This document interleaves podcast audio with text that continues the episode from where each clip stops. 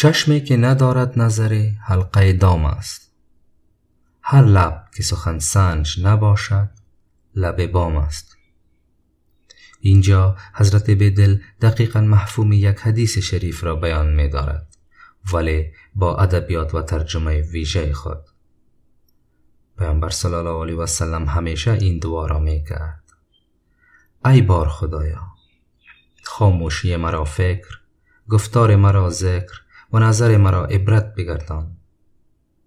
اینجا دل هم به سادگی چشمی را مزمت می کند که صاحب نظر نیست یعنی از آنچه می بیند عبرت نمی گیرد عبرت می تواند از یک واقعه و یا پدیده منفی باشد و یا هم از یک پدیده مثبت.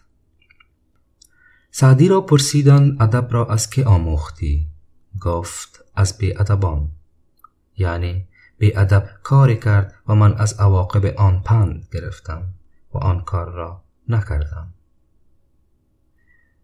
پیامبر صلی الله علیه و سلم فرمودند دو صفت در هر کسی باشد خداوند بزرگ او را به صفت شاکر و صابر یاد می کند و آن این که اگر کسی را بهتر از خود دید با او اقتدا می کند و اگر کسی را بدتر از خود دید ستایش خدا را می کند که او را به چنین حالت گرفتار نکرده است. دقیقا همین است معنای نظرسنجی. انسان باید از هر پدیده و واقع مثبت یا منفی درسها و عبرتهایی بگیرد. در مصرع دوم بیان این مطلب پرواضح است. انسانهایی که حرف سنجیده نمی‌زنند همیشه مزمورند. یک نکته باریک اینجا هست که باید به آن اشاره شود. چرا لبه که سخن سنج نیست همانند لبه بام است.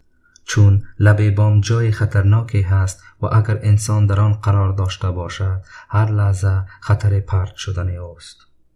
پس لبه که سخن سنج نباشد می تواند هر لحظه صاحبش را به پرتگاه و یا هلاکت بکشاند. ما معمولا می گوییم اول فکر کن و بعد سخن بگو.